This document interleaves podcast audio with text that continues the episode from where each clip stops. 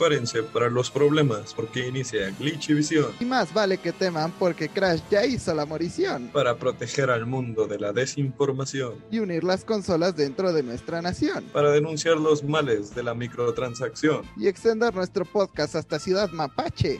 Lucy. Y el guapo Jane Memes. El equipo de Glitchivisión viajando a la velocidad que lo permita tu proveedor de internet. Ríndanse ahora o prepárense para escuchar ahí, madre. Miau, digo, Arad, así es.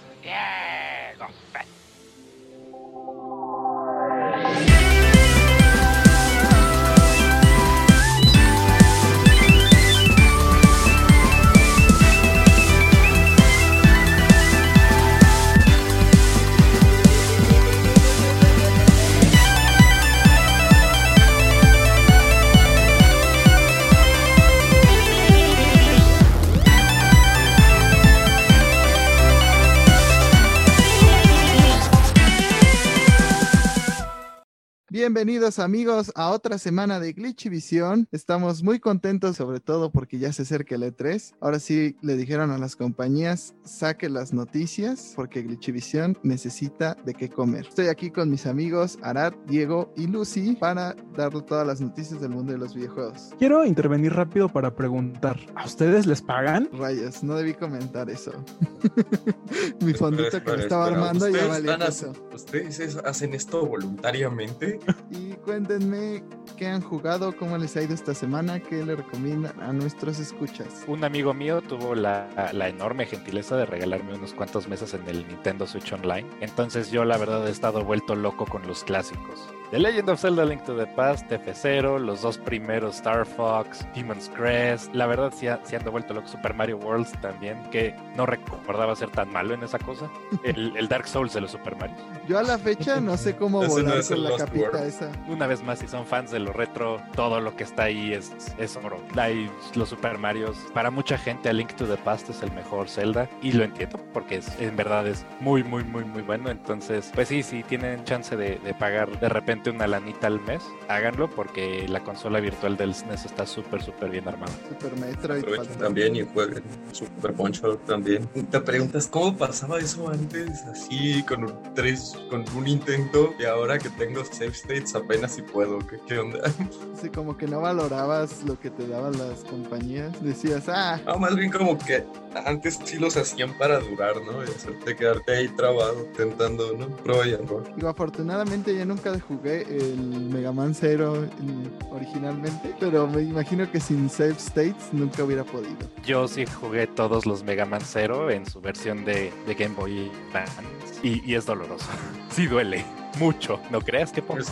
No dejan de ser juegazos y yo los disfruto mucho. Y hablando de sufrir, pues yo he estado aprovechando que me pude hacer con un Play 4 y una copia de Bloodborne y he estado siendo masoquista y sufriendo una y otra vez contra ese juego. Ya le temo a la vieja sangre. Lo que más me ha asustado del juego fue la primera vez que lo puse en español. El doblaje sentí que no quedó. Me decepcionó un poco escuchar la voz que le pusieron a, al que te está atendiendo en la clínica en el principio del juego. No queda para nada. Fuera de eso, el juego me tiene completamente absorbido absorbido. A diferencia de Dark Souls, me siento más oprimida, ¿no? Porque pues en Dark Souls tienes tus estus plus cada vez que mueres, tienes 5, 10, 15, 20 curas de cajón en cada vida. Y en Bloodborne siempre traer 20 curas, pero las tienes que farmear, ¿no? Entonces, si, si te trabas en un jefe y de repente te quedas sin, sin curas, es como, ah, tienes que ir a hacer el farmeo de la derrota, ¿no? te sientes vencido. Yo, como alguien que Bloodborne lo adora, que es mi segundo juego favorito de todos los tiempos, ese juego para mí tiene magia. Magia oscura si quieres, pero magia. Todo, todo, era genial la primera vez que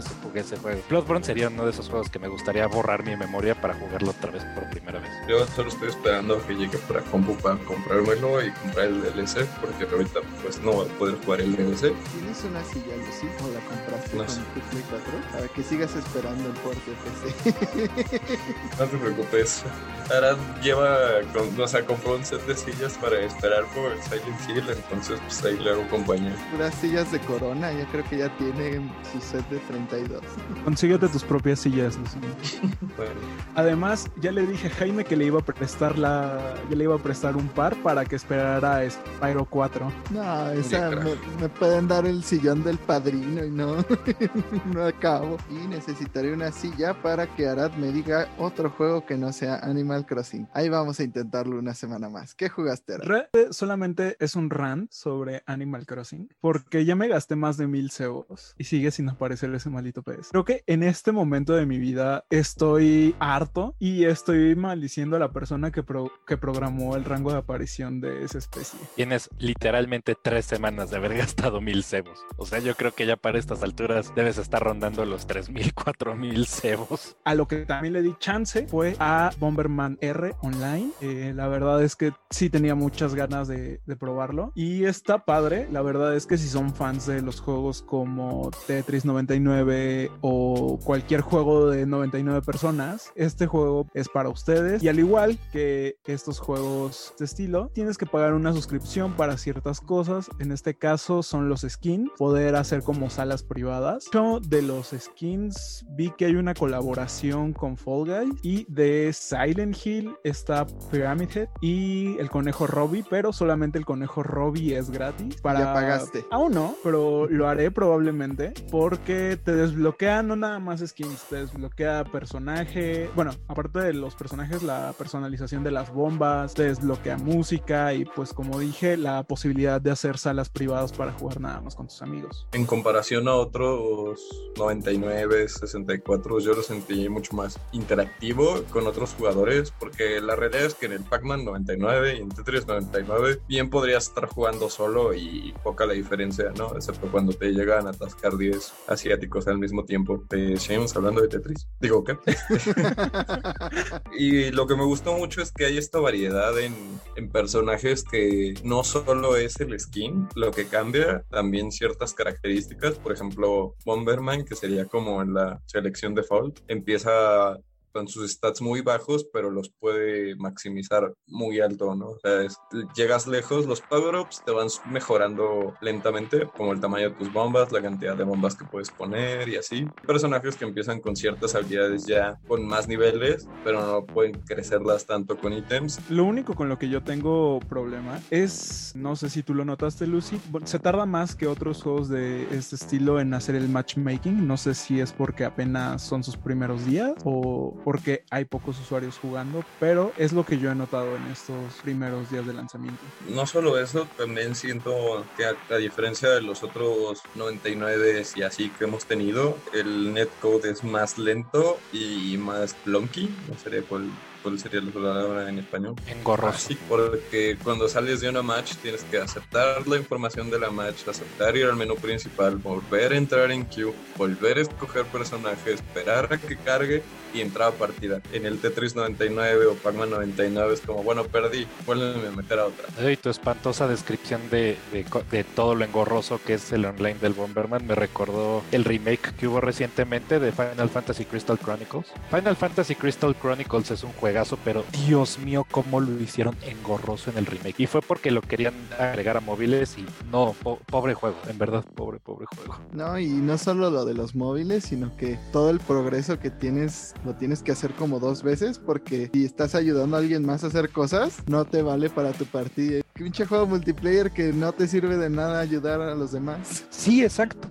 Lo- todo el progreso nada más le cae al host. Entonces, si tú estás ayudando a alguien, tú no obtienes nada. Y eso está, ugh, no, muy mal. No, sí. Pobre Final Fantasy Crystal Chronicles, me, me duele lo que le hicieron. Mucho, profundamente. Como alguien que jugó el original con tu Game Boy Advance. Era hermoso el original. No, no todas las versiones nuevas siempre son mejores. Sigue siendo uno de los mejores soundtracks que yo he escuchado. En verdad, si algo vale toda la pena del Crystal Chronicles es su soundtrack. Y me imagino Como la que mitad esta... de los Sonics, que lo único que Mm. vale la pena es su, su música. Ligado a eso, si quieren saber un dato cultural mío, una de mis bandas favoritas creciendo fue Crush 40, que fue el que hizo Sonic Adventure 1 hasta creo que Unleashed. Hizo, hizo todas las canciones principales y, todavía escucho las, las canciones de Crush 40 y, me gustan mucho. Son muy rockeras y son muy poderosas y muy buena música. Crush 40, si algún día escuchas esto, soy sus fans. que aún Forces tiene buen soundtrack. Todo lo demás es mierda, pero el soundtrack está chido. Y hablando de eso de que pues la diferencia de los 99 y Bomberman es que uno lo hace en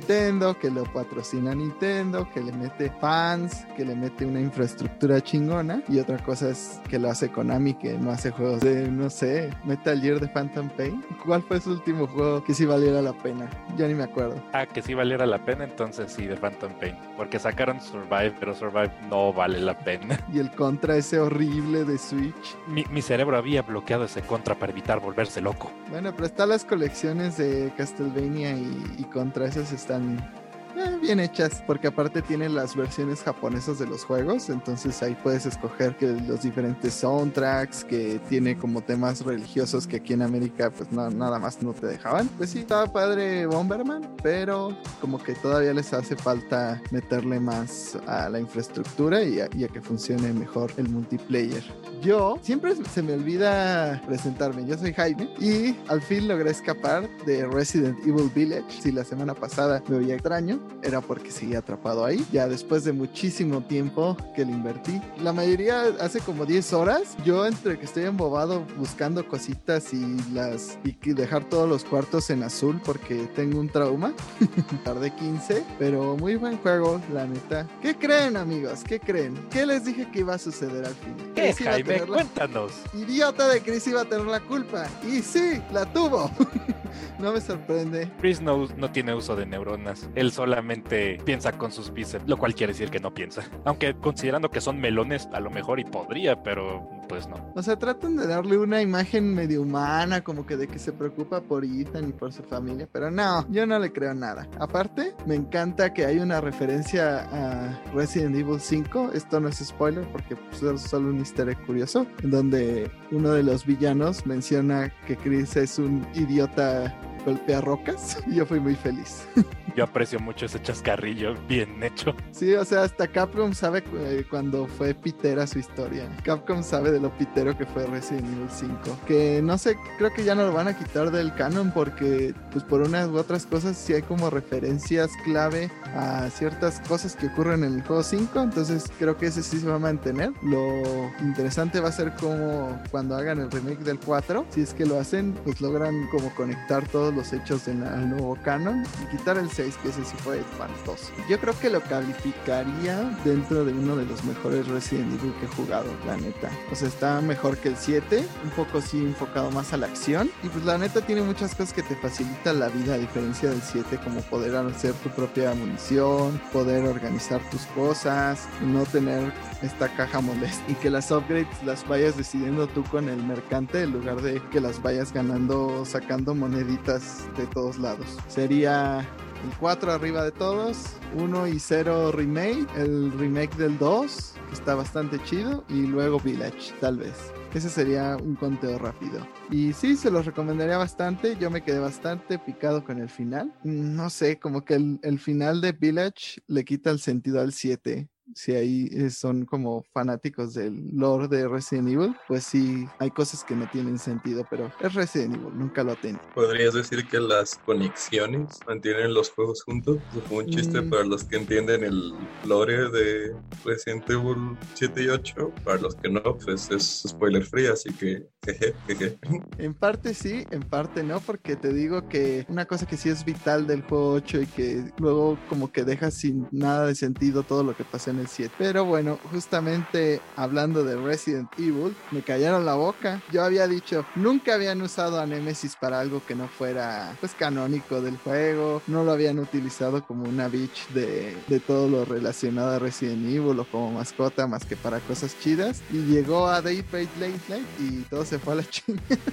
me callaron el hocico. Habíamos cubierto esta noticia justo cuando Capcom hizo este evento eh, relacionado todo con el aniversario de Resident Evil. Se anunció que harían una colaboración con esta franquicia de videojuegos Dead by Daylight. Ya se anunció que el asesino será Nemesis y que también contaremos con la presencia de personajes como Jill y Leon. Entonces, lo siento Jaime, te vas a tener que comer tus palabras.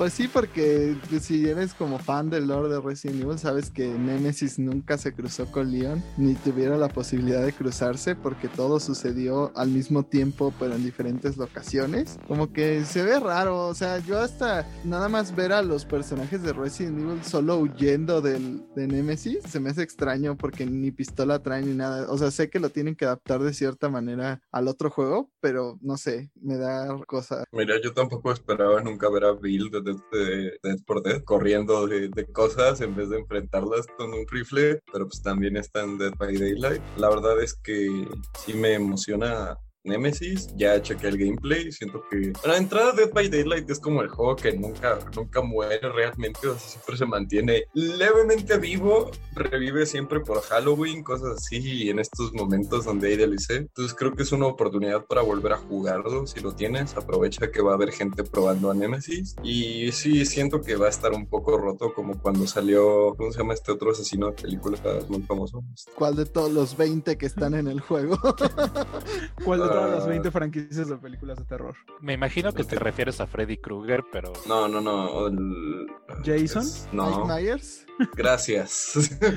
sí, como cuando Max Myers salió, estaba un poco roto. Lo mismo se ve en Nemesis con su látigo que tiene de habilidad. Y pues bueno, bajo la lógica de los Dead by Daylight, o sea, entiendo que bajo el sentido de Resident Evil no haría sentido, pero siguiendo el lore del Dead by Daylight, hace un poco de sentido. La verdad es que oficialmente ya no sé cómo es que la oscuridad escoge a sus asesinos, porque al principio era como, oh, bueno, escojo humanos crueles y, y sádicos y cosas así. Y ahora es como, bueno, voy a agarrar horrores éldricos y, esa bioabominación. A mí la verdad me impacta lo que han hecho los desarrolladores con su juego, porque se ha vuelto un, smash de, personajes de terror. Ahorita que estábamos tratando de decirle a Lucy cuál era el asesino, mencionamos un montón de asesinos y de monstruos de películas y los que nos faltan, como el Demogorgon de, de Stranger Things. Qué buen manejo le han dado a ese juego ese estudio. ¿eh? La verdad creo que se han rifado. Estoy entusiasmado por Nemesis, porque es Nemesis, como no voy a estar entusiasmado por Nemesis. Solamente espero verlos todos huyendo de un muy ruidoso Stars. Pues se han sabido mantener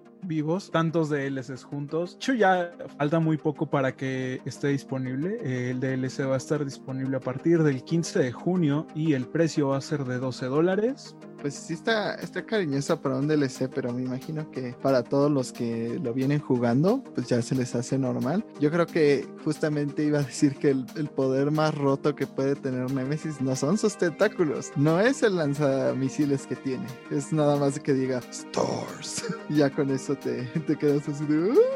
Stars. Yo sí juego de Bad Day by Daylight ocasionalmente. Sí te puedo decir que, que luego nada más vas escuchando cómo el asesino se acerca mientras estás con y, y, rezas que no te voltea a ver o que no decida abrir el closet donde te escondiste. Y si escucho un Stars antes de que se abra la puerta voy a gritar. Me recuerda igual a Resident Evil cuando te está persiguiendo Mr. X y nada más ahí sus pasitos con sus como botas de plomo y dices, ay mamá. Algo parecido me pasó en, en Village, que te va persiguiendo una criatura bastante perturbadora y nada más oyes como los ruidos que va haciendo y ruegas así de, porque es una parte donde te dejan sin armas y nada más estás así de, ay, que no me vea. Yo literal me tuve que quitar los audífonos y algo que puedo decir de este juego es que felicito a quienes hicieron el sonido 3D. No me quiero imaginar con audífonos verdaderamente 3D tipo los pools de PlayStation 5 porque ahí sí ya diría no, por favor.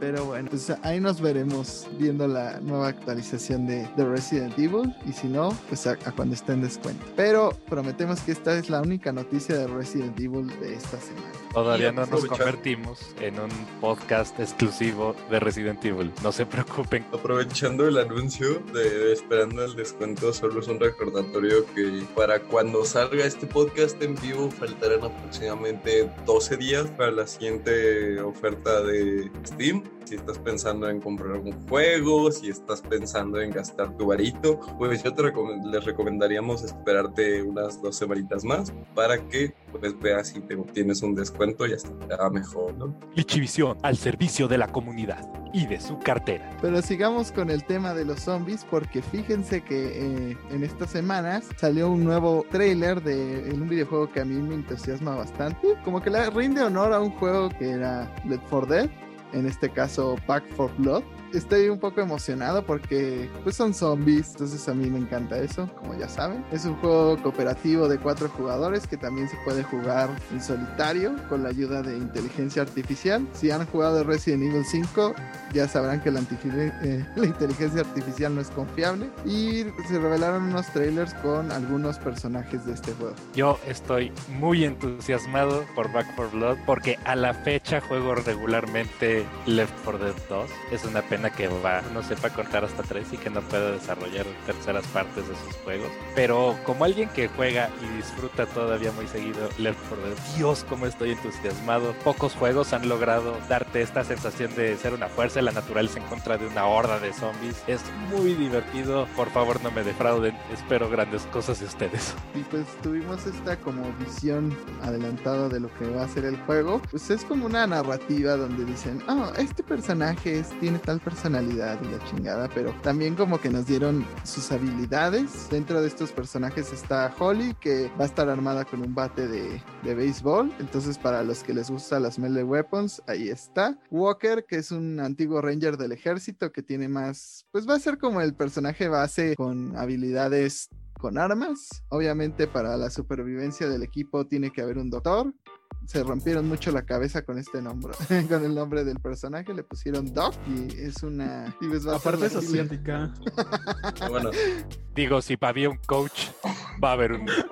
Eh, me respetas al coach. No podrá subir hasta el, techo del edificio sin quejarse, pero puede matar hordas de zombies sin problemas. Su nombre no deja de ser muy poco original. En, en los juegos de zombies ya estamos como acostumbrados a los estereotipos, de alguna u otra manera. También está esta chica como, pues no sé, a mí se me hace de estas mujeres rudas, independientes, que es Carly, que al parecer ella utiliza una metralleta. No, no tiene como una característica en el combate muy específica, pero creo que su personalidad es lo que más llama la atención. Está Jim, que es un cazador, que es como el personaje que va a estar con el francotirador, poniendo armas. Y Hoffman, que va a ser el que va a ser como arm, trampas, artilugios, alguna que otra bomba especial la idea de todo esto es que armes como un equipo más balanceado y, no todos se vayan por el mismo tipo. Pero olvidaste mencionar al mejor personaje que anunciaron en ese trailer y fue Mamá, porque... todavía no acabo. todavía no acabo.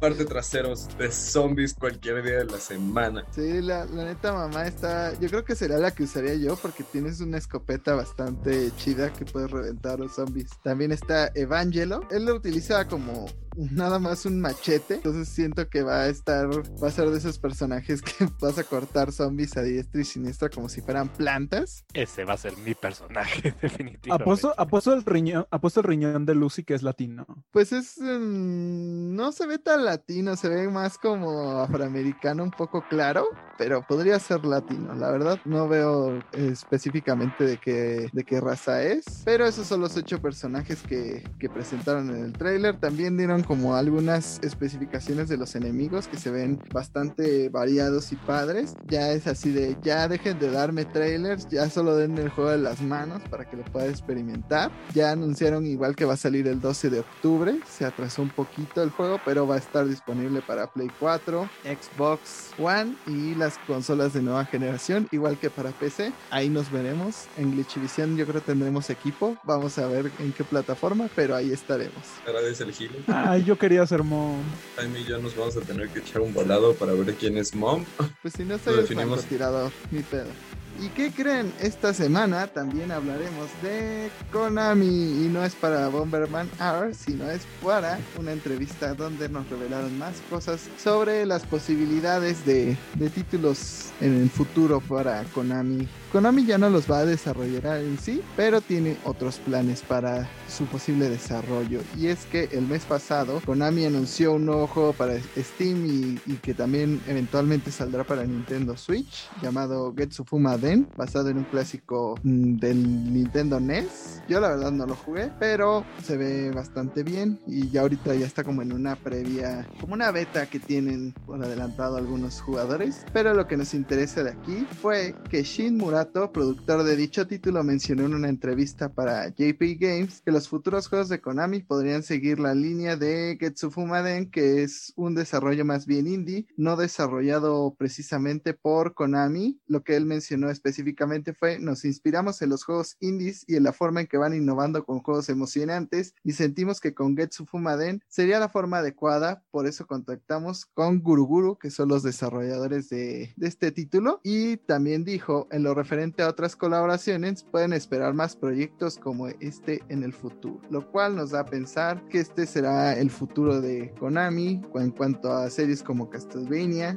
en cuanto a series como a la mejor Metal Gear y en cuanto a cierto título que cierta persona de este podcast ha estado esperando con su silla de corona desde hace mucho tiempo. ¿Qué les parece esta noticia? Me emocionó bastante porque pues bueno, Getsufuma Den es justo el que yo recuerdo es de NES y, era básicamente como un Castlevania, así que para mí entre más Castlevanias existan mejor, entre más Metroidvanias hagan mejor para mí. Ahora yo no le diría aquí al chico de la silla de Corona que se pare muy rápido porque todavía no sabemos nada, pero pues ya tiene un motivo para, para estirar las piernas, ¿no? Seamos también totalmente francos, creo que lo mejor que le podría pasar a las franquicias de Konami es que Konami bueno, si el Contra y el Metal Gear Survive nos han dejado algo en claro es que Konami no sabe hacer juegos. Entonces, o por lo menos ya. Entonces, lo mejor que le podría pasar a, sus franquicias es que las suelten, que las vendan. O la verdad, esto de los indies no es tan mala idea porque los indies, si algo tienen, es que no tienen miedo ni pena innovar y hacer cosas más interesantes. Y la verdad,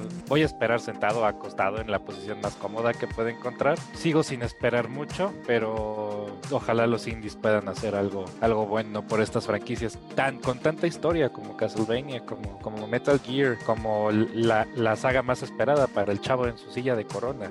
En, en, sí necesitan necesitan vida nueva urgentemente. Yo ya le puse cojincitos a mi silla de corona para simular una silla gamer, pero creo que coincido mucho con Diego en el sentido de que lo más importante es que Konami está soltando de estas propiedades y bien no soltando de que las vaya a vender, porque todos sabemos que lo único que le importa a Konami, como a la mayoría de las empresas de videojuegos, es el dinero. Pues es algo positivo que estén licenciando sus IPs y yo creo que esto va a ser el futuro si queremos ver juegos de Metal Gear, de Castlevania, de Silent Hill, incluso de otras propiedades como Bomberman. Todos sabemos que las prioridades Konami son los pachincos, PES y Yu-Gi-Oh! Qué mejor que seguir explotando estas propiedades, pero que otros estudios desarrollen estos juegos y Konami actúe nada más como una publisher.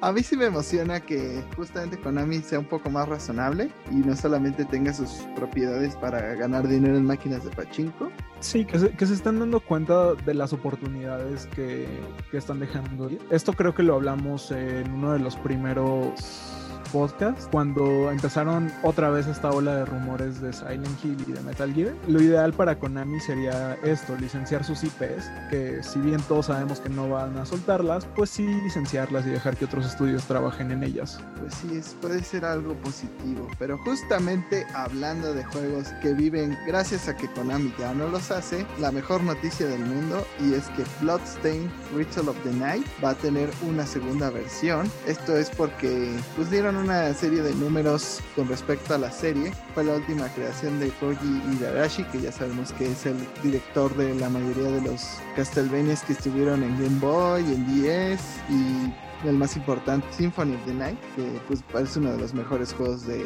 la historia para mí. Fue publicado pues en todas las, en las plataformas, ya sabemos los problemas que hubo con las versiones de consola, que hay cómo le costó la versión de Switch. Yo la tengo, a la fecha se tarda un chingo en cargar y aparte de todo, como que se ve un poco raras algunos modelos de, personajes, pero esta franquicia pues vendió casi, pues vender un millón de copias, que fue lo que le ayudó a, impulsar este segundo lanzamiento. Pues se me hizo un gran juego el Ritual of the Night. A mí me gustan más los Bloodstained como tradicionales, que son más al estilo del NES, de lo que era Castlevania en NES, pero también me gustan estos que son más como grandes, por así decirlo. Como alguien que no tuvo que sufrir los problemas de consola de Bloodstained, porque sí es jugador de PC, el escuchar que es posible que ya esté en desarrollo la segunda versión de Bloodstained, lo único que puedo decir es ¡Sí!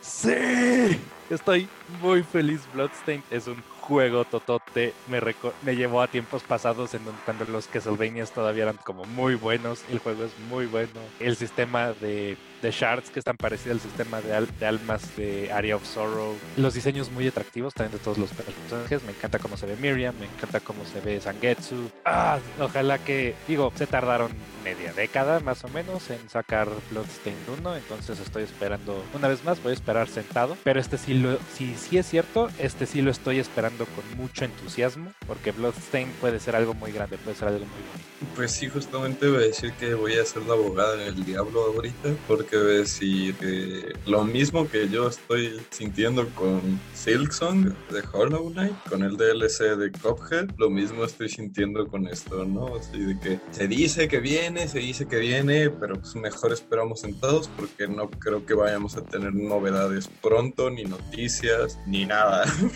por un buen rato, ¿no? Por el momento parece ser que solo está en concepto o en desarrollo de conceptos, pero pues habrá que ver, esperemos que me equivoque. Yo espero estar mal y que nos den más información. Sí, creo que no va a tardar tanto como el primero porque ya tienen como los modelos de los personajes y ya Igarashi le agarró un poco más a la onda de hacer juegos un poco más modernos. Entonces siento que este no va a ser tan problemático, sobre todo porque ya tienen la base del dinero con el que van a trabajar, porque cuando empieces un proyecto en Kickstarter y no sabes a lo mejor lo que te vas a poder gastar o lo que vas a poder hacer con el dinero de la gente, pues sí toma un poco más de tiempo. Ya tuvimos Kickstarters desastrosos como Mighty Number 9 o otras cosas, pero a este le fue bastante bien entonces siento que pues ya al no depender de ese tipo de cosas va a ayudar a que sea un proceso más rápido. Al menos los Bloodstained como en 8 bits, por así decirlo, sí han salido relativamente rápido, pero con Igarashi pues sí es un proceso más artesanal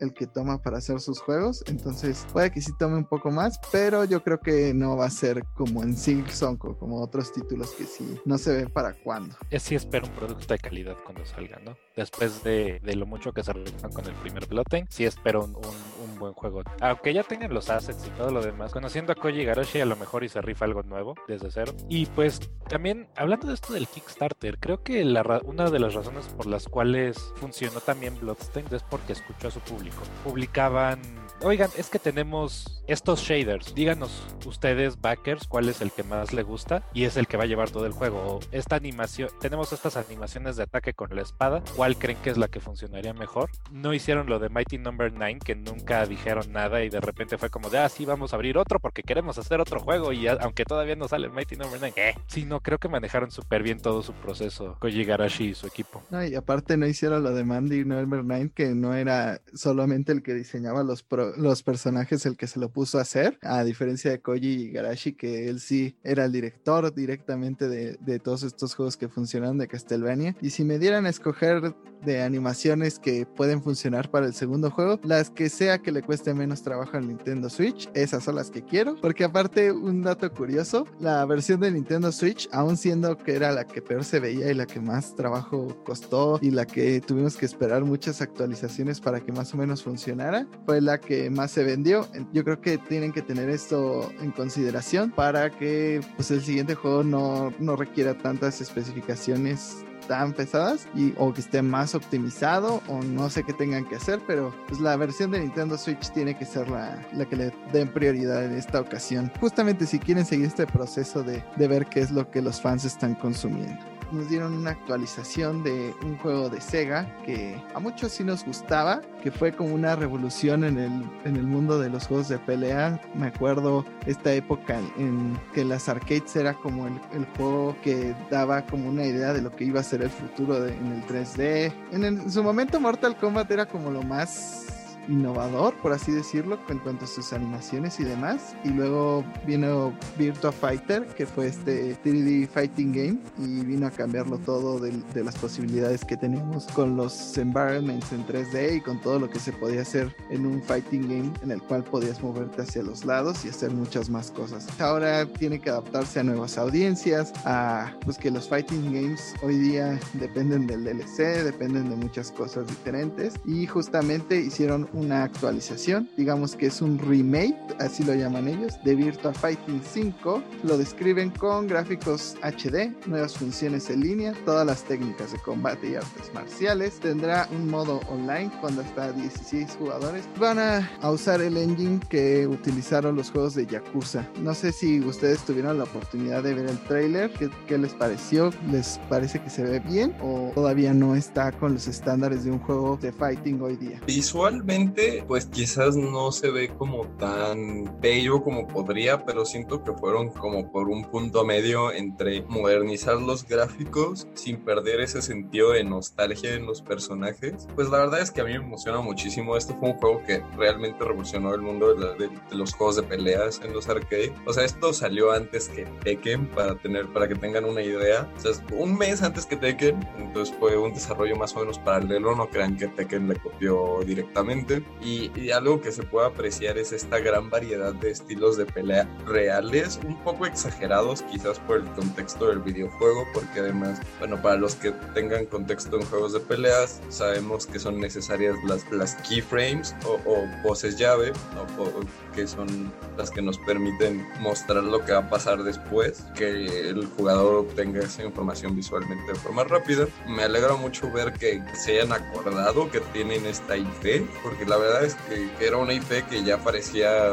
más olvidada que, que Silent Hill, pero sí. No, y hasta el trailer está bonito porque tiene muchas cosas del Sega tradicional. Empieza con el Sega y ese ojito mirando al logo de Sega. Tiene como muchas cositas tradicionales que llaman a, a aquel Sega que sí competía con Nintendo directamente. Este juego ya está por salir. El primero de junio ya lo vamos a, a poder probar. Para los usuarios de PlayStation Plus, pues ahí les viene dentro de, de su servicio. Lo pueden descargar pues gratis entre comillas y pagan el servicio de Play Plus. Ahí lo tienen disponible. Pues es un esfuerzo bastante loable de, de Sega de seguir empujando sus IP IPs clásicas y sobre todo poderlo jugar en multiplayer en línea. Sí, y bueno, me pregunto qué nos va a regalar Nintendo Switch. ¿Qué? ¿Más juegos de SNES? ¿Qué? Yo no tendría queja con más juegos de SNES, ¿eh? Square Enix, cédeles Chrono Trigger, no seas malito. Chrono Cross No también, si quieres.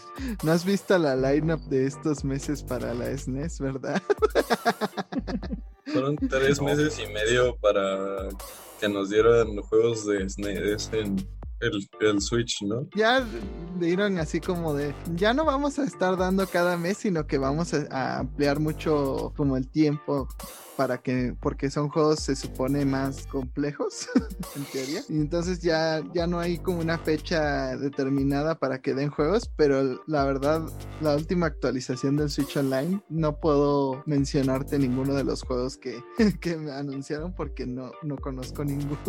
Entonces, Quizás Nintendo den 64. Urge para que ya tengamos títulos más reconocibles. Ay, crucemos los dedos para el E3. Pero hablando justamente de este evento, dinos Arad, ¿qué fue lo que anunció Xbox de, en cuanto a las fechas que vamos a tener? Sobre todo de lo que vamos a estar cubriendo en Glitchivisión E3. Tan, tan, tan, tarararán, tan, tan.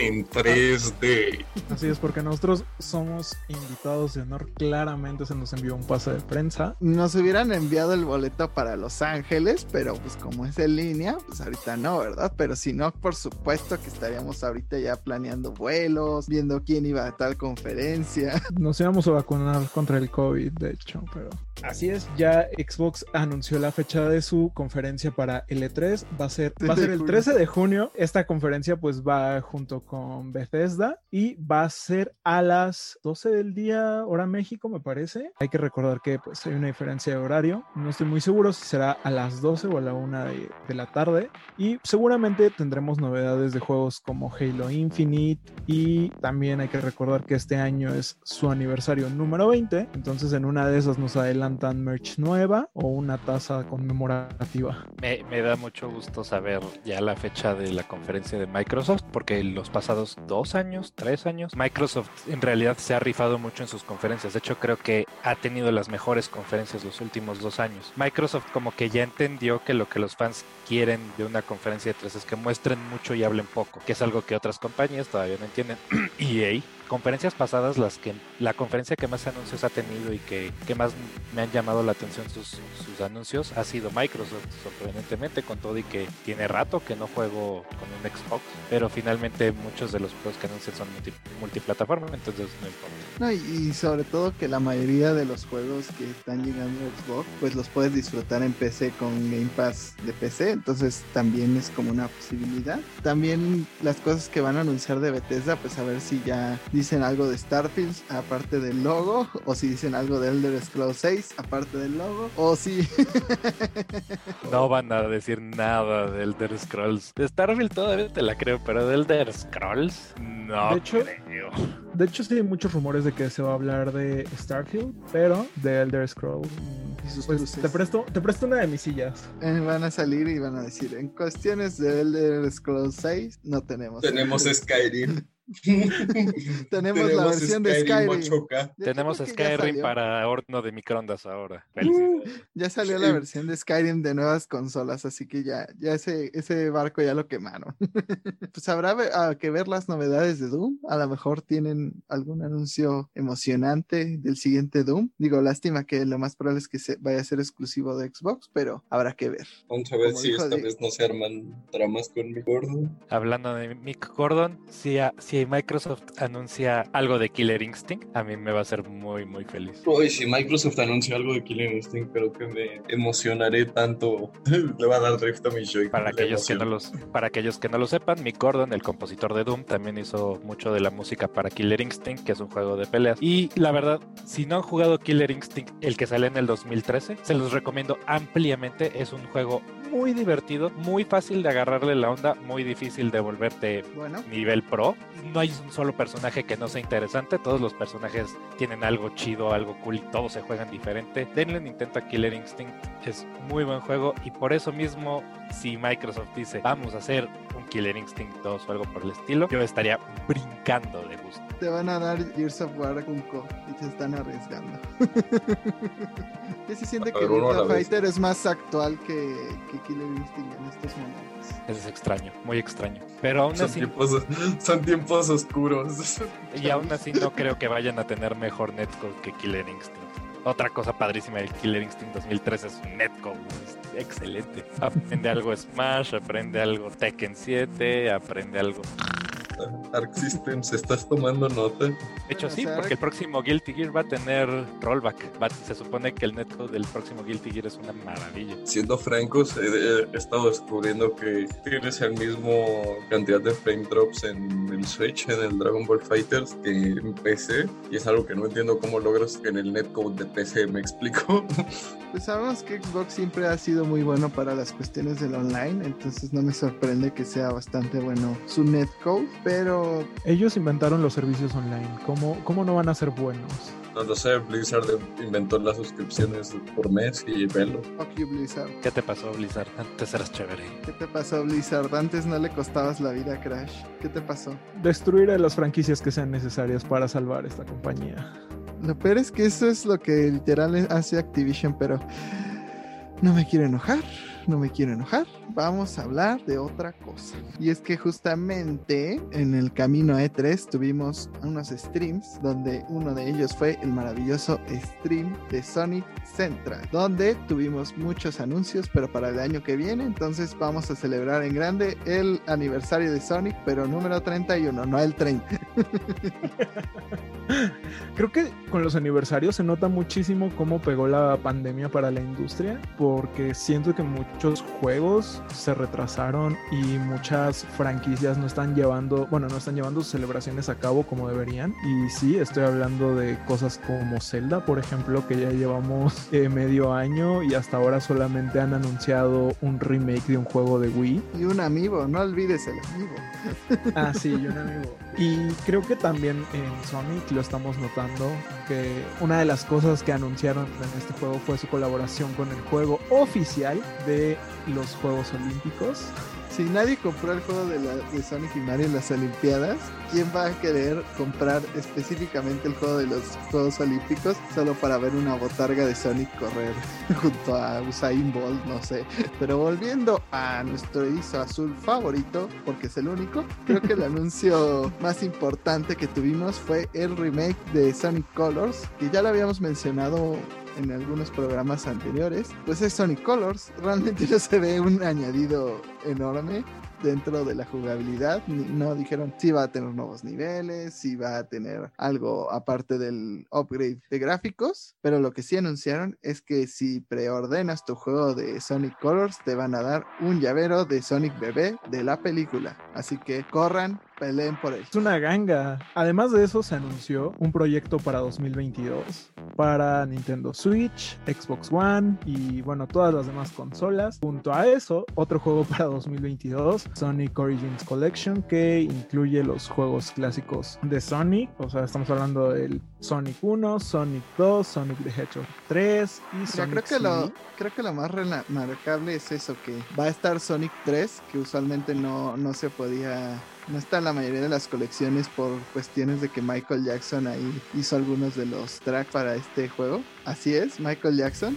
Busquen Michael Jackson y Sonic y van a encontrar a Michael Jackson con una botarga de Sonic. No estoy mintiendo. Y también Sonic CD que estaba para muy pocas plataformas. Entonces eran como las, las cosas que impedían que llegaran estos ports a la mayoría de las colecciones. Esta relación de Michael Jackson y Sega vino en el juego de Michael Jackson que estaba exclusivo para Sega, que estaba medio, medio chistoso. Eras Pero Michael Jackson y salvabas pido- niños. Tengan cuidado pues, si buscan eso porque puede que haya fanarts que no les agraden conociendo en internet de que Solo, solo poner Sonic ya es bastante peligroso. pones tu computadora en riesgo. Yo sé que ustedes no lo pueden ver en este momento, pero estoy seguro de que Diego ya encontró uno de esos fanarts por la expresión que tiene en su cara en este momento. No exactamente, es que yo no sabía esto de Michael Jackson y Sonic y cuando encontré la foto de Michael Jackson apapachando a la botarga de Sonic, no lo pude creer. Sí, sí fue como de, esperen un momento, ¿qué? ¿Qué? ¿Esto es en serio? ¡Oh, por Dios! No sé ustedes, pero a mí me suena como el mejor crossover de la historia.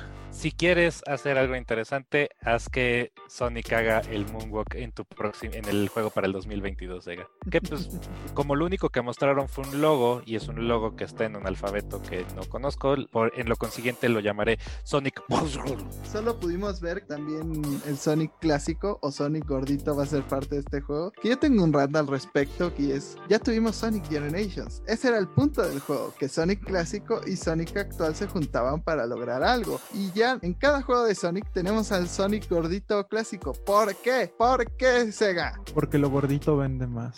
Este, y bueno, Como en los Simpsons eh, tienes más de dónde agarrar. El Pikachu Ya era mejor. ya se ha hablado de que este juego, este nuevo juego de Sonic va a ser eh, de mundo abierto y posiblemente se les haya filtrado el título en el pasar de estos días y se especula que podría ser Sonic Rangers. ¿Quieres decir que igual que Ryu y Chun-Li va a salir en Battle for the Grid con su versión de Power Ranger? No creo. De mí no escucharías queja. Más Power Rangers, no me quejo. Lucy, baja esa tarjeta de crédito, eso ni siquiera es real. Que por cierto, No a una, la mini, tarjeta. una mini nota, van a sacar una versión completa de Battle for the Grid con los, todos los DLCs. Va a tener como un buen de Power Rangers, más estas versiones Power Ranger de Chun-Li y Ryu. Si quieren ahí un juego de peleas de Power Rangers, ahí está. Precio y dónde entregas. Pronto te dicen. Pero dejemos al pobre Sonic por ahora porque también hubo un stream que nos emocionó bastante durante esta misma semana y fue el stream de Horizon Forbidden West. Como medio sospechábamos que iba a tener algunos temas aparte de Horizon, pero parece ser que no, fue puro Horizon, lo cual no es malo, Mira, a diferencia de el State of Play pasado, en el que también ya sabíamos que todo iba a ser de Ratchet and Clank, este State of Play no se sintió ni innecesario, ni, ni se sintió como que te quedó de ver algo. La verdad, Horizon es un juego que no he jugado, pero la verdad sí se ve que va, bueno, su secuela va a traer este, mecánicas muy interesantes y creo que es un juego que muchos o la mayoría ya probaron, porque también creo que venía incluido con algunas ediciones de PlayStation y ha, ha tenido reseñas. Exacto, por eso lo tengo en mis, en mis juegos por jugar. Y te mostraron en estos minutos pues las formas para jugarse, las mecánicas del juego y siento que está trabajado muy bien gráficamente. No sé cómo va a correr en PlayStation 4 porque anunciaron que va a salir para PlayStation 4 y PlayStation 5. No sé cómo va a suceder eso en PlayStation 4 sin que tu consola explote. Pues fíjate que Horizon Zero Dawn, el primero, es un juego como bastante escalable. Recuerdo cuando sacaron la actualización para PlayStation 4 Pro y estaba directamente corriendo en 4K, que fue de los primeros juegos que, que nativamente se podía jugar en 4K. Yo creo que será lo mismo para este Horizon Zero Dawn Forbidden West, porque pues ya el desarrollo de la secuela ya había empezado antes de saber que íbamos a contar con una Play 5. Entonces yo creo que sí lo hicieron pensando bastante en el Play 4. Tiene muchas mecánicas que regresan del primero, como que podamos controlar otras máquinas para que nos ayuden en la aventura. Algo que siento que le copiaron a Breath of the Wild, que es un juego con el que se compara bastante, es que tiene su paraglider. También nos demostraron en este gameplay que vas a poder analizar como ciertas áreas para ver dónde te puedes trepar, dónde puedes lanzar ganchos para que pues, tengas una movilidad más fluida. Mira, yo sí jugué el primero y se sentía un poco, era un poco orgánico en ciertas situaciones porque estaba bastante limitada tu zona de acción y luego recorrías zonas bastante amplias y solamente podías caminar o en el caso de que tuvieras alguna montura pues cabalgar, pero sí las distancias eran bastante considerables, entonces sí era un juego como que se sentía algo clunky en comparación al juego con el que siempre le comparan que es Breath of the Wild y siento que esto le da una movilidad mucho más fluida. También en el gameplay vimos que vas a tener nuevas armas como un arma pegajosa para atrapar a, a este caso que fue el mamut que enfrentaron en el gameplay. Vimos también que vas a poder en partes más tempranas del juego tener acceso a armas que en el Horizon 1 no podías tener hasta casi el final del juego, que es como la metralleta esta que utiliza para tirar las partes como frágiles del mamut. Y a mí lo que me preocupa más es como las cuestiones que eran como las interacciones con los personajes se veían muy, muy, muy, muy poco naturales en el primer juego. Era como de, hola, ¿cómo estás? Y luego se veía la animación del otro personaje que estaba así como quieto y con los ojos así, muy bien. Y le podías contestar como, qué bueno que estés bien. Oh, me alegra. y las mismas interacciones te daban los mismos resultados. Entonces era como ah, o sea, siento que en ese punto era algo innecesario que tenía el juego 1 y siento que pueden aprovechar en el juego 2 para eliminar esas partes o hacerlas que realmente se sientan parte de, de un universo. Horizon es un juego de los muchos exclusivos de PlayStation que te llaman la atención, que a lo mejor no tenías la, la idea cuando compraste la consola de jugar, pero que luego pues sí se convirtió en algo que dices, ah, es un juego que me llama la atención y que a lo mejor podría experimentar. Eh, sabemos que este engine de, Guerri de Guerrilla Games es bastante versátil, también lo usaron para Death Stranding, entonces te permite muchas cosas y, y, este San Francisco futurista que nos presentaron, la verdad se ve muy padre, igual las partes que puedes como bucear sin límite de tiempo, te da un como un nivel más de exploración en este mundo. Lo único que no me gustó de este Stereo Play es que aún no tenemos fecha, yo creo que se siguen esperando a, a, ver cuándo dice Breath of the Wild que va a ser su fecha de estreno para sacarlo en el mismo día. Para aclarar, Horizon ya no es exclusivo de PlayStation. Acuérdate que desde el año pasado también se puede jugar en PC. Bueno, sí, dentro de las posibilidades que, que dio esta publicación de Play en, en, Steam, también los jugadores de PC lo han podido probar, aunque creo que la versión de PC tiene bastantes problemas que han detectado últimamente. Entonces, yo digo que la mejor versión pues siempre va a ser la para la que se creó el juego. Entonces, si pueden, jueguenlo en Play 4 y ya veremos qué novedades nos dan en el futuro. Esperemos que Sony tenga más juegos que aparte de este para el E3, porque si no, sí sería un año medio vacío. Bueno, su presentación de State of Play de verano, porque hay que recordar que Sony no va a estar en el E3. Mini E3 personal. Yo no quiero ir a su fiesta, voy a hacer mi propia fiesta con juegos de azar y, y no Crash. Pues ya todas las compañías lo están haciendo así. EA también anunció que no va a tener su clásica conferencia.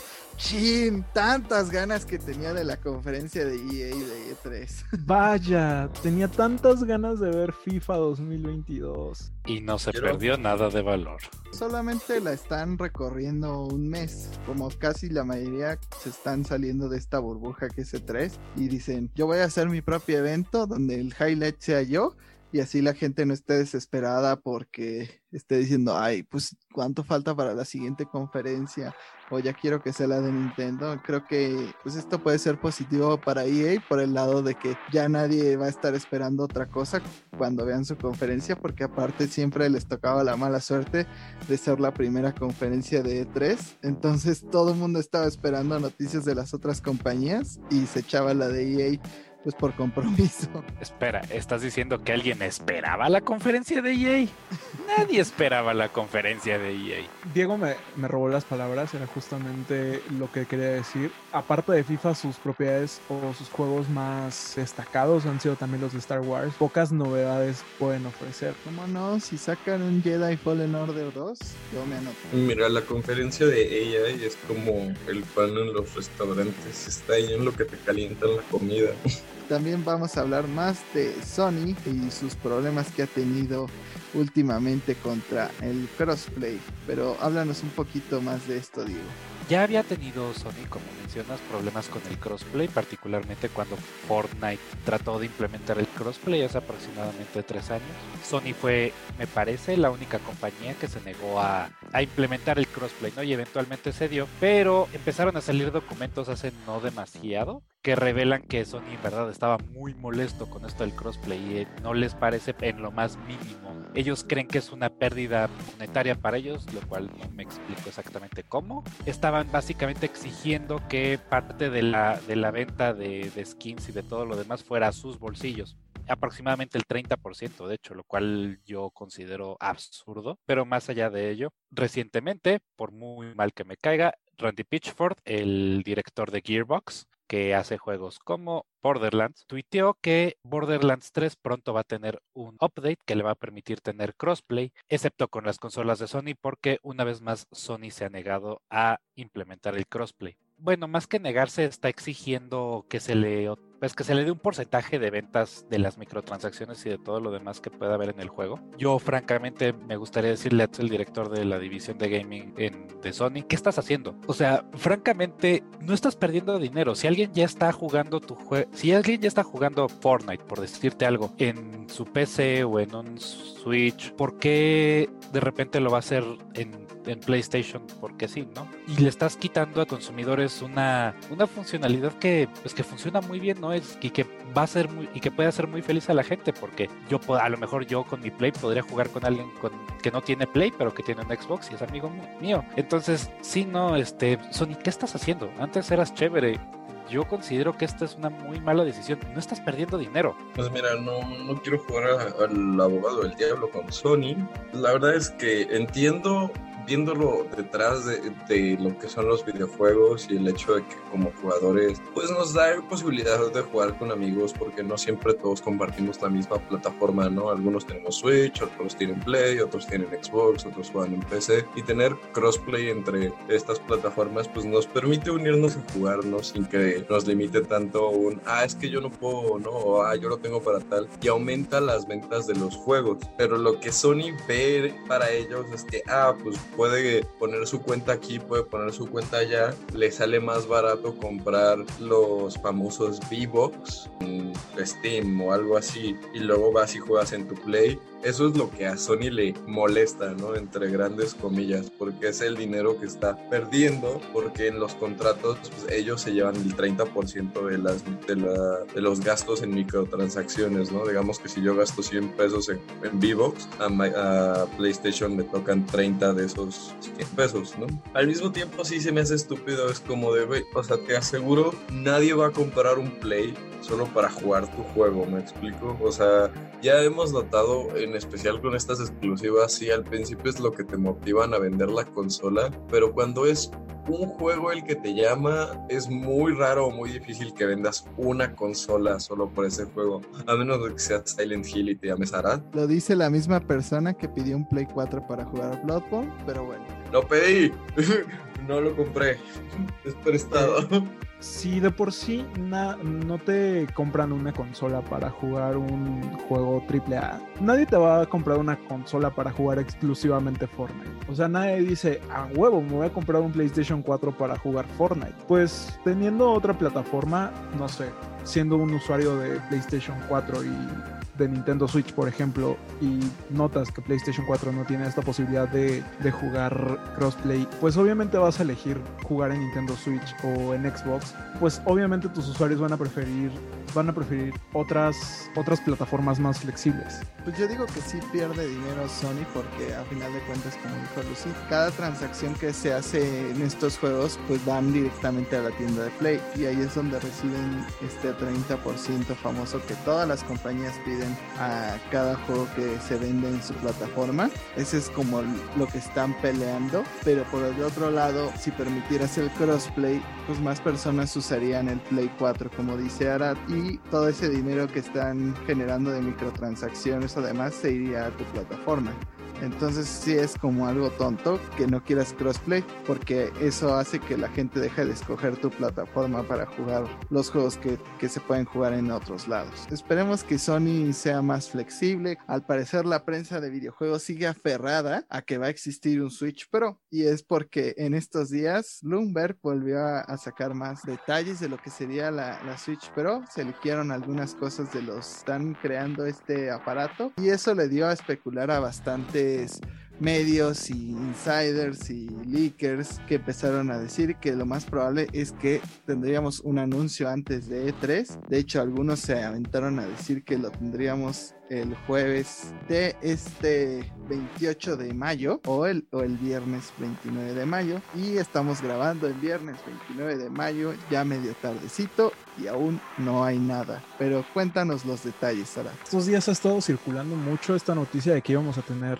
Pro, esta revisión de Nintendo Switch se habla de que va a tener una pantalla con tecnología OLED y el dock estaría preparado para hacer a los juegos, portear los juegos a la televisión en 4K, además de que va a tener salida Ethernet y pues obviamente esto haría al dock un poco más grande, se eliminarían los bordes, eh, los bordes negros de la Nintendo Switch, lo cual pues haría una imagen pues con mejor resolución. Se dice que va a haber como una especie de revisión también para los Joy-Cons, pero que los de nuestro modelo actual serían también compatibles con esta nueva versión. Y algo curioso es que por la madrugada del viernes 28, Amazon México, porque claramente tenía que ser alguien de México, posiblemente filtró pues el nombre de esta revisión de Nintendo Switch y al parecer, o por lo menos así está listado ya en Amazon México, se trataría de New Nintendo Switch. No, y lo peor de todo es que era una persona que ya había listado otros juegos de que iban a llegar a Nintendo. Creo que fue el que listó Legends Arceus. Entonces seguramente fue un error. No fue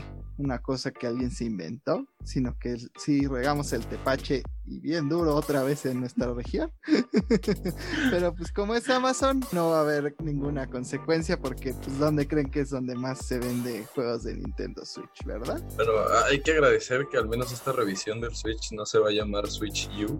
Se estipula que el precio va a mayor al del Switch en lanzamiento, que la verdad no me sorprendería en lo absoluto. Ahora yo solo espero que Nintendo haya aprendido la lección y que no se vea baratillo con sus sticks, porque si vuelvo a tener drift a la semana me voy a enojar y mucho. Es que también qué uso les das, Lucy. Sí, les doy uso rudo, pero al mismo tiempo mi control de GameCube ha aguantado años de, de mili sin drift, sin problemas, sin fallos, pero no, no, el Joy-Con a la semana se quiere morir. Mira, yo con que Nintendo no quiera salir al rato con este juego va a ser exclusivo para el New Nintendo Switch o algo por el estilo, yo me doy por bien servido. Digo, se supone que sería algo como el PlayStation 4 y el PlayStation 4 Pro, ¿no? En la cual la única diferencia es que puedes tener 60 FPS y, y gráficas más, este, ligeramente más chidas, ¿no? Pero mientras a Nintendo no se le ocurra decir,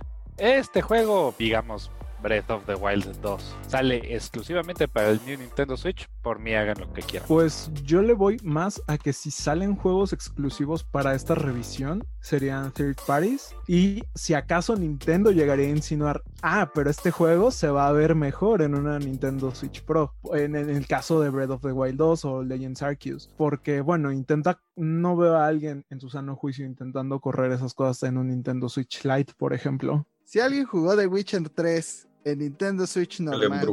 Con lo feo que se veía, créeme que va a haber gente que juegue en Switch Lite todos los juegos de Nintendo. Y justamente con lo que mencionabas de la Switch Pro, que, o en todo caso tú crees que va a recibir puros ports de, de third parties más que sean exclusivos, también se mencionaba la posibilidad de algunos títulos en específico. Hablaban de que los Resident Evil que que están en cloud version por ahora, tipo Resident Evil 7 o Resident Evil. ¿Cuál otro? ¿Dos? Que estaban? El 2. Eh, pues recibirían un port completo ahora sí. Y por ahí yo escuché que también estarían pensando en hacer Resident Evil Village. Pero ahí sí no sé cómo le harían porque realmente yo jugándolo en Play 4 sí notaba como que se tardaba un poco en cargar los environments o que a veces como que se sentía un poquito como que ya estaba llegando al límite de la consola, entonces no sé cómo harían esto. Tendríamos que saber qué tan potente va a ser este dock, ¿no? Porque si estamos hablando de portear un juego como Resident Evil Village, pues yo me imaginaría que tal vez tendríamos ya juegos con restricciones, como nada más se va a poder jugar doqueado, ¿no? Esto, justamente estos títulos de Resident Evil, el 2 y el 7, pues hacen sentido porque ya también hace algunos meses se había corrido pues el rumor eh, dentro del mundo de los insiders de Resident Evil que pues estaba planeando algo para el 25 aniversario justamente para la consola de Nintendo Switch. Bien podrían ser estos ports o bien podría ser alguno de estos spin-offs con L3 a la vuelta de la esquina. Todo podría pasar. O tal vez un personaje de Resident Evil en Smash. No sé, Sakurai. es, más probable que Sakurai, ¿te doy a Chris o nada? Rayos. ¿Christian? Prefiero nada. Leon es el que está como Spirit, ¿no? Igual que esté el Spirit no, no desmiente absolutamente nada. Con Min Min, no recuerdo el nombre del título, solamente recuerdo a Min Min. Arms. Arms. Arms, exacto. Brazos, el Es juego. tan, es tan icónico este juego que no podía recordar su nombre. Min Min antes de ser personaje jugable ya estaba como Spirit, entonces lo mismo podríamos ver con algún personaje de Resident Evil, que sí me parece que Leon es Spirit dentro del juego. Yo no sé, Sakurai. Ya tienes un Spirit de Leon. Hacerlo personaje. No a Chris, por favor. Nadie quiere a Chris. Ready to hit rocks. Rocks his way into. Rocks into the smash. Imagínate que un movimiento fuera como cuando Charizard hacía Rock Smash, que sacara una piedra y la golpeara. Qué horror. He will rock Ese es su. Final Smash, güey. Te pone a correr atrás de una roca mientras le pega. No, su Final Smash es que mata a tu esposa para luego no decirte, para luego hacer todo un plan complicado y que se cree un videojuego. Spoiler. Esperen, no, Wiu, no, wiu. no haber un movimiento donde patea un tiburón. Eso salió en el trailer de Resident Evil Village. A mí no me echen la culpa, échense la caja. Eh, Hay gente como yo que cuando quiere ahorrarse spoilers de un juego, luego ni me los trae. Le fui yo con Pokémon. Ups. Ay. Ay, ¿Qué te vas a spoiler de Pokémon? ¿Te vas a... Ah, los nuevos Pokémon. Personalmente me gusta, me gusta la magia de explorar una zona nueva y descubrir qué Pokémon hay, porque Nintendo ahora es como, mira los 200 Pokémon nuevos que hice, punto, fin, bye. Y es como, ya no hay sense of discovery para mí. bueno, aparte del mismo juego desde los noventas. Aparte también es difícil eso de esperarte a ver toda la Pokédex. Porque pues ya con los demos es bien fácil hacer el data mining y sacar toda la Pokédex. ¿Cómo se verán ahora los, los árboles culeros que pongan en esta nueva versión? pero hablando de nuestro juego favorito, Pokémon. Bueno, la verdad no, pero hay que hablar de ello. Se reveló últimamente las portadas que tendrán Diamante Brillante y Perla Reluciente y también de Legend Arceus que las cajas están bastante bonitas. Se reveló también que tendremos una versión doble, como ya viene siendo costumbre. Y se nos dio la fecha en la que saldrán estos juegos, que creo que para los remakes será el 19 de noviembre y para Legend Arceus será en enero 22, hasta donde recuerdo. Mucha gente estaba teniendo pues expectativas porque no se habían mostrado oficialmente los artes de Brilliant Diamond y Shining Pearl, porque pues esperaban alguna sorpresa como lo fue con Omega Ruby y Alpha Zafiro, que eran pues estas formas primigenias y muchos estaban esperando todavía con ilusión. Me incluyo un poco una forma Gigantamax. Yo dije, mmm,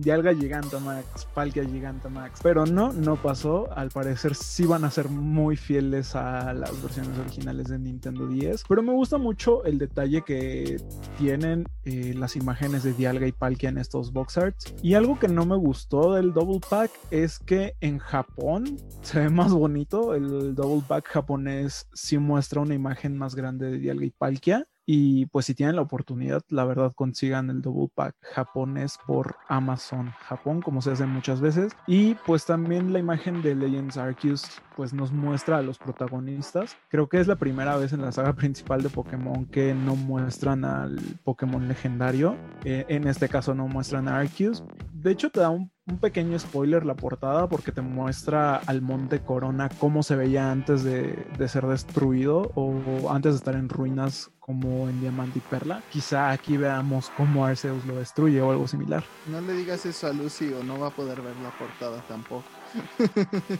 Me voy a morir. Y eso pasa cuando tienes aún expectativas de Game Freak. Es Game Freak. Claramente no va a ser nada positivo para la franquicia. No lo ha hecho en tantos años.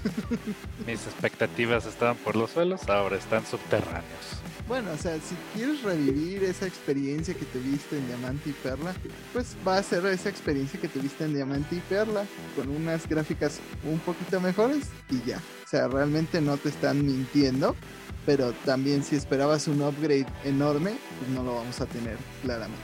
Y chivis. Sí, creo que creo que fue la expectativa que todos teníamos de que se vieran pues de alguna forma como en escudo y espada, pero un poquito mejor también, también tuvieron sus deficiencias, pero por ejemplo, yo sí esperaba que se incluyeran estas temáticas Gigantamax como en los remakes de la tercera generación se incluyó la mega evolución. Entonces, es un poco triste. Yo sí quería ver a los iniciales de Sino con un Gigantamax. No me podría imaginar la bestia que hubiera sido un Garchomp Gigantamax también. Entonces, pues es como cerrarse a las posibilidades. Yo no quería ver las formas Gigantamax. Yo quería ver mega evoluciones de estos Pokémon. Pero Mira, sabemos que pero todos sabemos, nos da lo que queremos. Todos sabemos que Game Freak mete cosas nuevas a sus juegos para desecharlas en la siguiente generación. Pasó con la Mega Evolución, pasó con los movimientos Z, va a pasar con el Gigantamax. ¿Cuál es la lección aquí? No tengan ningún tipo de expectativa con Game Freak. Menos con Ilka.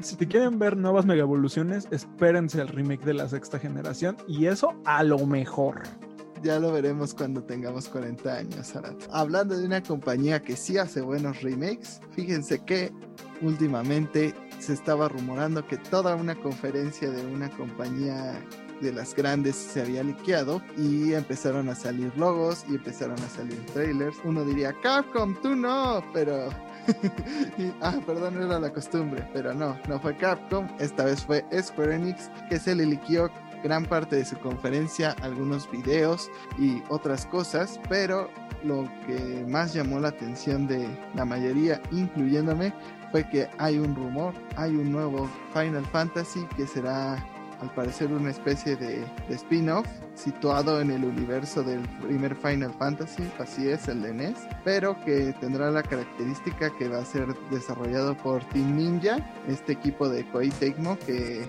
ha sido el responsable de juegos como Ninja Gaiden o Nioh y esto da la idea de que, bueno, antes ya habían trabajado con Final Fantasy al hacer los juegos de Dissidia, que no es un gran fighting game, pero al tener esta característica de ser juegos similares a Nioh, pues la gente empezó, oh, va a ser el Dark Souls de los Final Fantasy.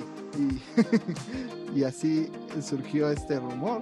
Casi casi se puede dar por hecho porque ya se eligió el título, que sería Final Fantasy Origin, y hay demasiados detalles como para pensar que no es cierto. Entonces, todo da como la pista de que sí va a suceder. Pero ustedes, ¿cómo ven este rumor? Si es cierto, a mí me tiene muy feliz, estoy muy entusiasmado al respecto porque un mundo de Square Enix con una jugabilidad por Team Ninja a mí me suena como una receta para el éxito, porque pues si algo siempre se ha caracteri- caracterizado Square Enix es que puede hacer mundos preciosos y mundos súper detallados y, y mundos en los que te quieres perder, ¿no? Y eso súmale una jugabilidad como la de Nioh si quieres, una jugabilidad como la de Nioh en un mundo de Final Fantasy sería espectacular, creo que sería muy muy divertido y definitivamente un mundo en el, en el que a mí me gustaría perderme. Ya nada más para acabarme de hacer muy feliz, eh, sería un creador de personajes bien hechecito, así bien chiro, bien fresquecito, bien chopeadito. A mí me haría muy muy feliz. Y No sé, o sea, la idea de un, entre comillas, Dark Souls en Final Fantasy me, me emociona mucho. También vimos que tienen más detalles, que se liqueó también que este sería un exclusivo de PlayStation 5, entonces habrá que robarle un riñón a alguien, posiblemente. Ya no puedes beber alcohol, ¿entendido? Creo que no estaban hablando de mí, Lucy. Creo que los entre- riñones de ambos. Además, creo que alguien está bebiendo mucha agua, entonces creo que sabemos quién tiene los riñones más sanos aquí. Bueno, que son es estas exclusivas de tiempo, como la que tuvo Final Fantasy VII Remake, que primeramente se dijo que iba a ser solo de un año, pero con Integrate se extendió un poquito más, pero que sí, eventualmente vamos a tener también este juego en PC, entonces todavía no, no busquen el, el cloroformo ni, ni, su, ni un cuchillo, también va a llegar a PC. Entonces, si tienen una PC poderosa, a lo mejor pueden jugar este juego. Y también se mencionó que el, el demo que sacarían de este juego se llamaría Strangers in Paradise. O sea, ya tenemos tantos detalles que casi casi podemos darlo como un hecho. A mí también me emociona un buen esta idea de un Dark Souls de Final Fantasy sobre todo porque Final Fantasy pues cada vez como que experimenta más con su jugabilidad.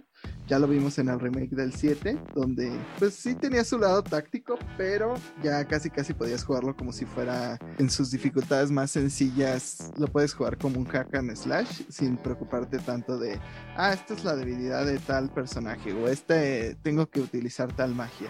Por ahora es solo un rumor, pero sí me emociona bastante esta idea así que cuiden sus riñones.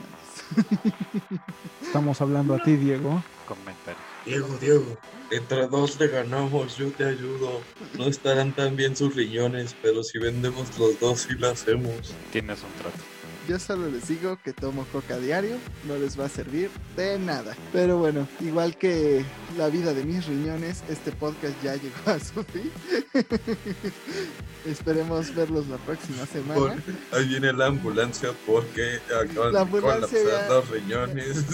E- Me ese, están chiste diciendo- fue, ese chiste fue muy oscuro como tus riñones. Negros como mi alma. Pero sí, ya me están poniendo la intravenosa, así que vámonos ya. Cuéntenos chicos, eh, dónde los pueden encontrar. A mí me encuentran en Twitter y en Instagram como El Árabe García. Ahí me encuentro en Instagram como arroba lcherrybomb7 y en Twitter como Lucy.